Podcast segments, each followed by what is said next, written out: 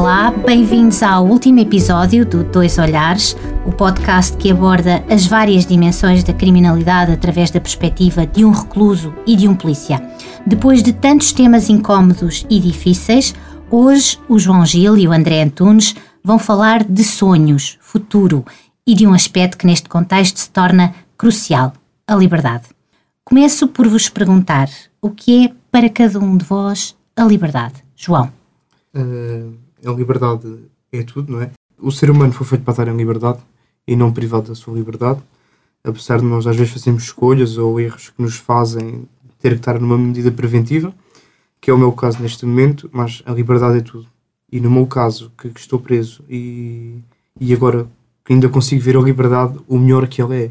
Porque não há nada melhor que a liberdade. Podemos estar com a nossa família, podemos estar com nossos filhos, os nossos pais, os nossos tios, uh, dar-nos na cabeça às nove da noite ou dez, pá, vou tomar um café para esparecer a cabeça. Uh, pequenos pormenores, uh, tentar os nossos objetivos. Sem, sem, se não tivermos a liberdade, nós não conseguimos ter os nossos objetivos, não é?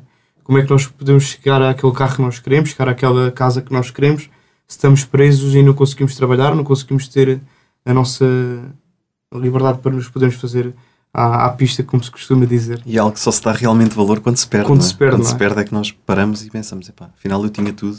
E não sabia. E, e agora estou aqui enclausurado, não é? Exatamente. E pequenas liberdades que temos no dia a dia dão-se mais valor quando se está na sua posição, não é, João? Dão, doutora, porque eu, quando saí de precária, eu, como eu costumo dizer, uma garrafa de água, tomar um café, eh, eu estive a passear pela Expo à beira-mar e estava ali a beber um café, a olhar para o mar e eu estava a dizer, pá, não há nada que pague isso. E foi uma coisa de um euro, gastei um euro.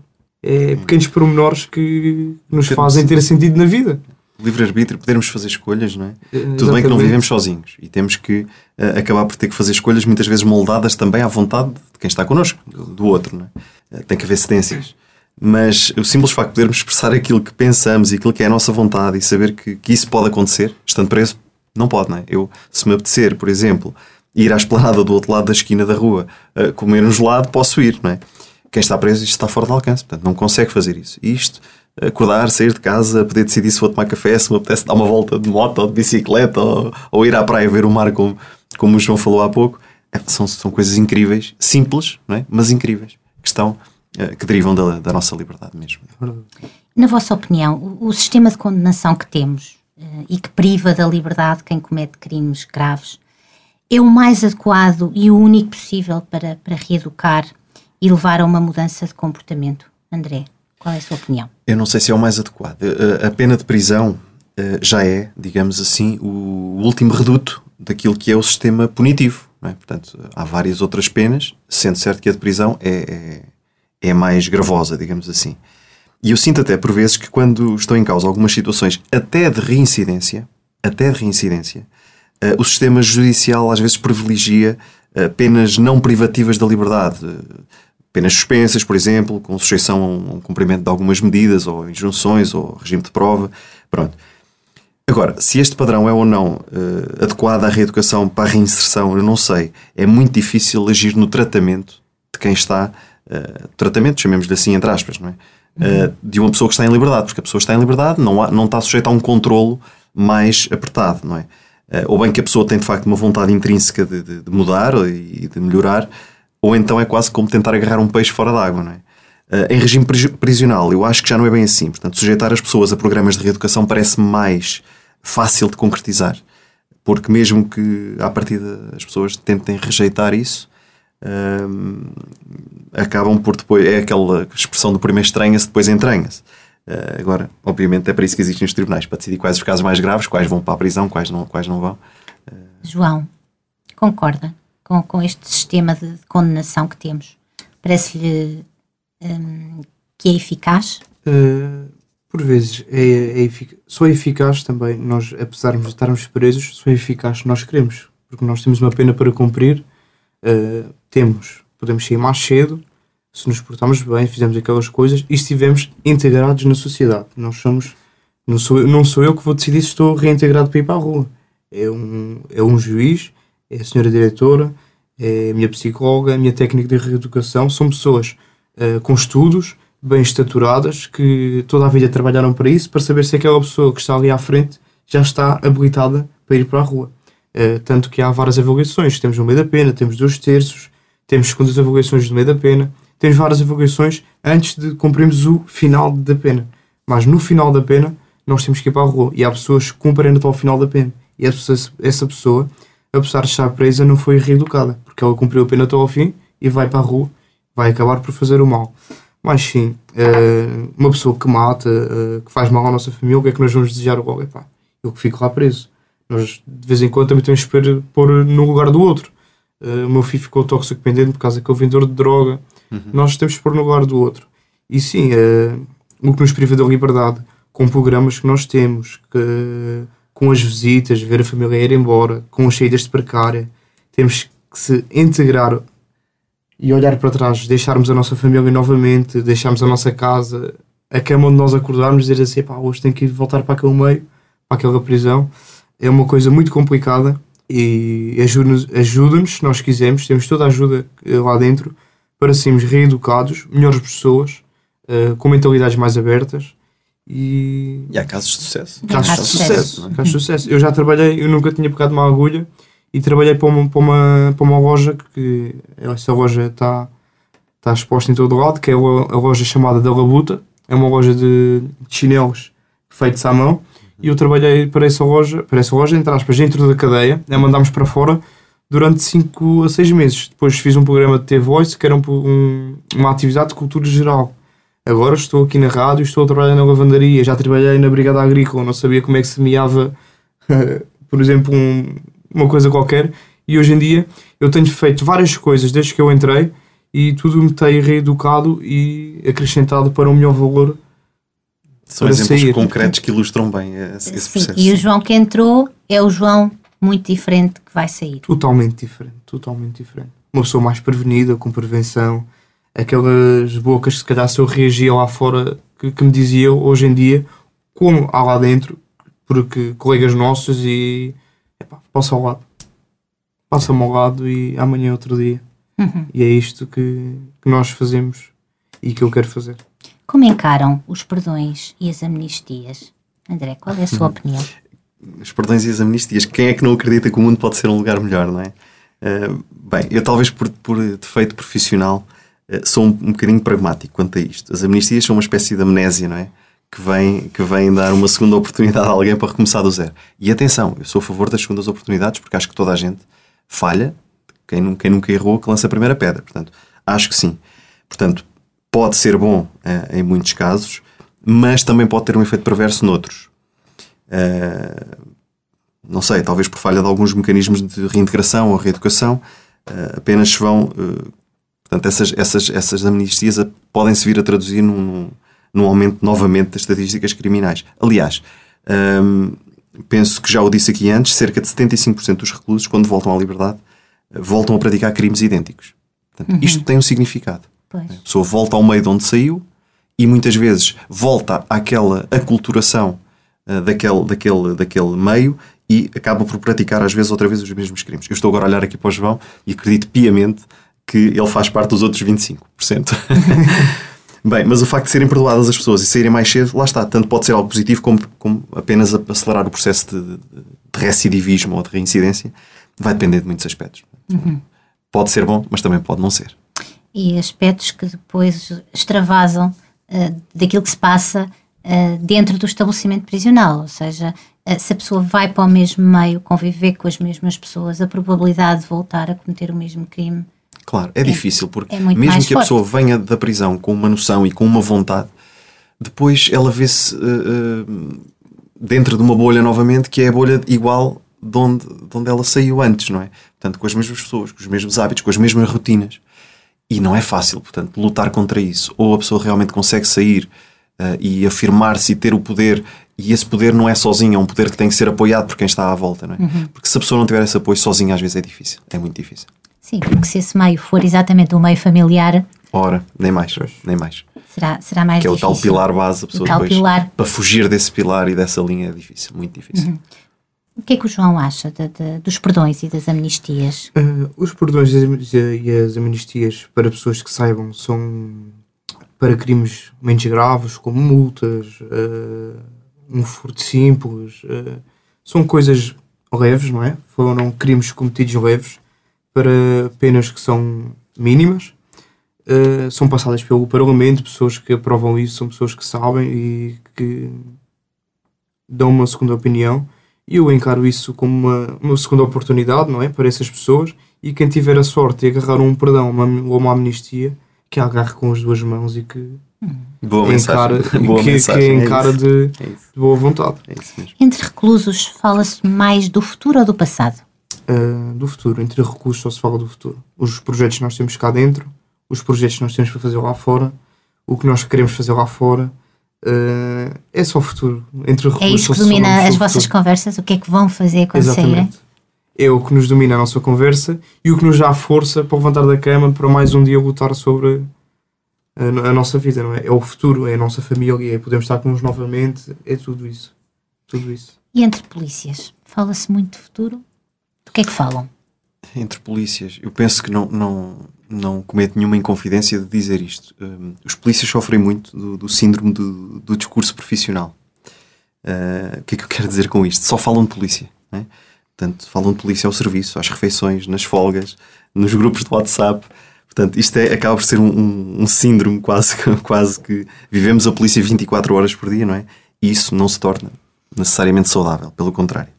Mas no fundo, eh, isto, o que é que causa isto? É o amor à camisola. Nós gostamos do que fazemos, os, os polícias que gostam de ser polícias eh, sofrem um bocadinho desta patologia, entre aspas, mas é por isso, é por amor à camisola. Portanto, mas também falamos um bocadinho de tudo, não só de futuro, falamos de futuro, claro que sim, mas também falamos de passado, eh, de histórias vividas, de ocorrências passadas, de, de- de- de situações e episódios com, com outros camaradas, casos de sucesso, casos de fracasso, enfim. Eh, é um bocadinho, é um bocadinho sobre isto que os polícias falam, não é? Vivem muito a polícia, na minha perspectiva isto acontece e, e é, E o que é que ambicionam vocês, polícias, para o futuro?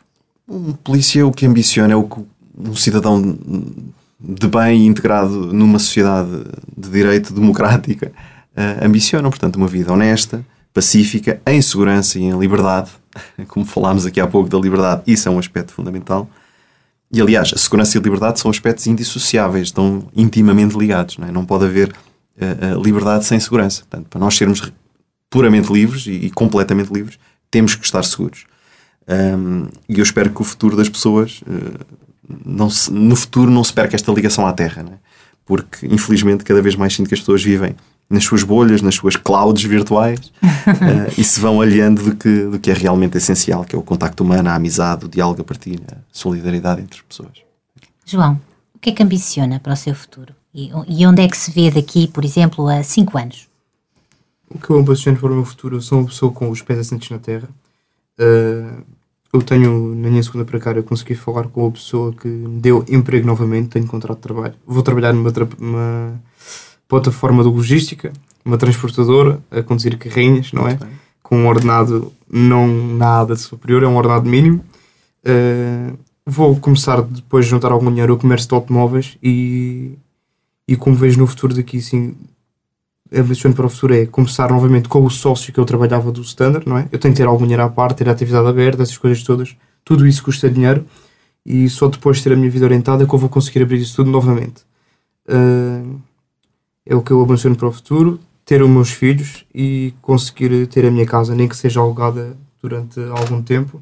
E vou tentar sair de Lisboa para ter uma outra experiência. Uhum. Ir para outro local, um local assim mais, mais calmo, sair mais do meu meio familiar e estar mais. ver o que é que vai dar. Uhum. Mas É dentro do como- país ou fora do sim, país? sim, dentro, do, país, Dentro do país. André, onde é que se vê daqui a 5 anos? Pois eu ouvi a pergunta ao João e comecei logo a pensar nisso também. Eu respondendo com, com a maior sinceridade possível, não faço a menor ideia. Uh, provavelmente, uh, portanto, isto, isto, a minha vida e a vida dos polícias está muito ligada àquilo que é uh, a sua carreira profissional, portanto, a progressão, quer horizontal, quer, mas aqui mais em particular a progressão vertical.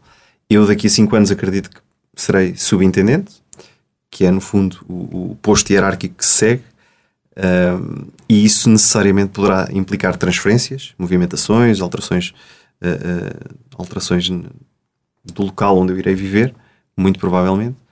Um, e isso uh, eu adorava de facto conhecer já atempadamente, mas infelizmente uh, ainda ninguém me deu a conhecer, portanto não sei. Daqui a 5 anos não sei exatamente Mas onde é que me vejo. Vê continuar a trabalhar na área da investigação criminal? É uma área que eu gosto muito. Uh, vivo muito isto, gosto muito da investigação criminal. Uh, já trabalhei noutras áreas, mas esta de facto é aquela que mais me realiza. Se terei essa oportunidade ou não no futuro, só o tempo dirá, não uhum. sei. Já percebemos que o João acredita que vai conseguir reintegrar-se. Um, na sua opinião, como deve a sociedade acolher quem sai da prisão? Uh, eu acho que deve acolher uma pessoa, não é? E não como uma pessoa, um recuso que saiu da prisão. Eu acho que devem olhar para ele como uma pessoa. Uh, Darem-lhe uma oportunidade como outra pessoa qualquer deve ter. E é pá, se agora da prisão é um recuso, será que eu vou trabalhar bem? Será que vou trabalhar mal? Não. Vamos dar o benefício da dúvida, não é? Pá, se eu trabalhar mal, é despedido. Se trabalhar bem, fica. Vamos ver o, que é que vai acontecer. Eu acho que a sociedade deve acreditar mais na reclusão uh, e na reintegração, haver mais apoios para as pessoas saem da cadeia. Por exemplo, associações onde nós saibamos onde ir para nos poderem ajudar. Olha, vai aqui, dão-te emprego, ou vai aqui que vamos conseguir arranjar isso que estás a precisar.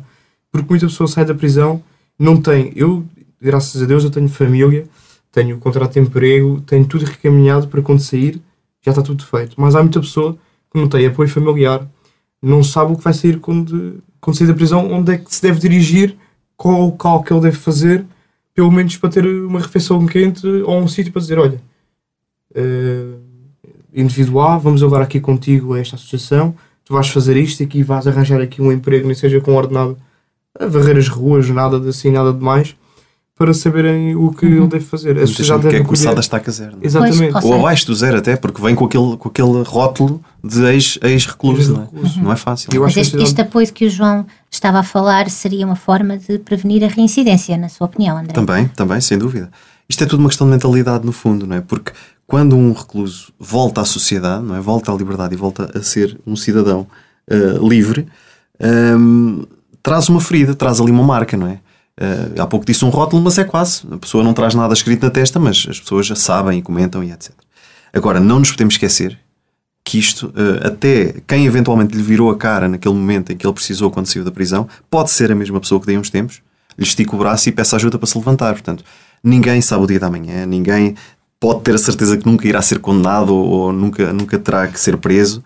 Um, Aliás, veja-se o caso, o caso do João é um exemplo disso mesmo, né? num abrir e pescar de olhos. Exato. Ele, Se há ele... coisa que este programa nos mostra é que a facilidade com que podemos um dia ir parar a uma é prisão é, é enorme. Cinco minutos. A forma como tudo se pode precipitar numa determinada circunstância uh, não está ao alcance de ninguém saber. Portanto, uh, não é fácil. Depois ele deu por ele naquele, naquela quarentena prisional, num abrir e pescar, e pescar de, de olhos, não é?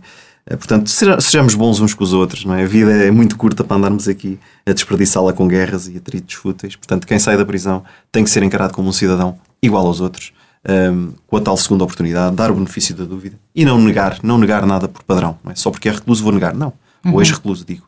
Para terminar, peço-vos que pensem numa mensagem a deixar um ao outro uma mensagem do grupo que cada um de vós representa, no fundo, uma mensagem do recluso para os polícias e do polícia para os reclusos. João. Uh, eu já não vou falar só por mim, vou falar uh, pelo grupo que nós éramos de seis. Uh, e eu peço que a polícia, não é o Sr. Comissário André, que é uma pessoa espetacular que esteve aqui à minha frente em 10 episódios e quero agradecer, mas para toda a polícia é que haja proximidade para mudar a percepção sobre nós, pessoas do bairro, sobre a polícia uh, que tenta explicar os protocolos que eles existem e que têm que cumprir para preservar a sua, a sua segurança, porque muitas pessoas do bairro não conhecem estes protocolos. Porque é que eles agem assim? E ficam com aquele benefício da dúvida. Eles estão a agir assim é pelo abuso de poder. Se calhar não é pelo abuso de poder, é o protocolo. Expliquem é mais os protocolos e nas pessoas que confiam na polícia que vão naquelas associações de bairro, uh, pessoas que queiram dar a cara, que expliquem os protocolos que passem lá não só pelo mal, mas também pelo bem. Uh, haver aquela proximidade de bairro com as pessoas mais idosas, com os miúdos pequeninos, uh, com aquelas pessoas de referência de bairro, uh, para dar uma boa mensagem e para haver proximidade entre polícia e pessoas de bairro ou qualquer outra pessoa, para nós encararmos as polícias como pessoas de bem, como eu encaro, e também quero que as pessoas encarem.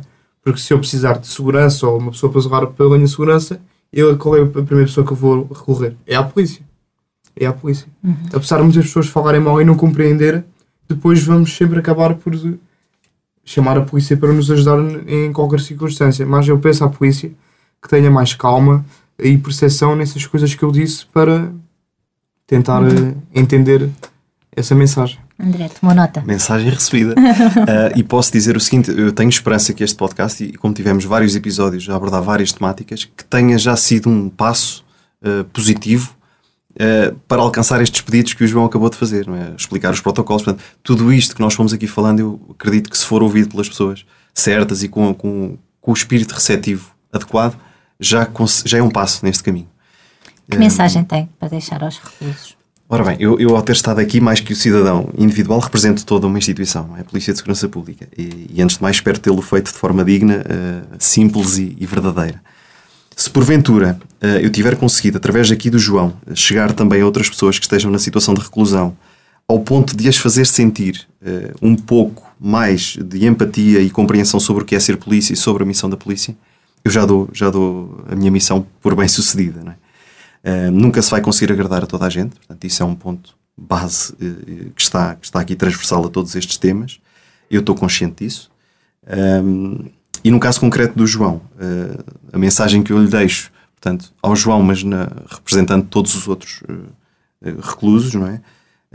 A mensagem que eu deixo é que, se por remota hipótese, eu não acredito muito, mas se por remota hipótese, neste percurso mais penoso deste, de, da vida, não encontrarem ninguém que os inspire ao ponto de serem da prisão uma pessoa melhor e, no caso do João em concreto, que seja ele próprio o seu próprio exemplo de, de sucesso uh, e, que, e, que, se permita mostrar aos outros também aquilo que a sua humildade e seu, a sua inteligência e força de vontade uh, lhe, lhe, permitiram atingir.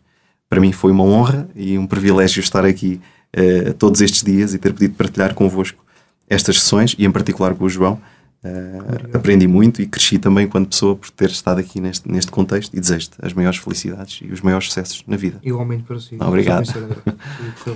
E é com estas mensagens que nos despedimos. Ao longo de 10 programas, o João Gil e o André Antunes deram a sua perspectiva sobre temas muito complicados e aceitaram fazê-lo publicamente, através deste podcast, dando corpo às balas.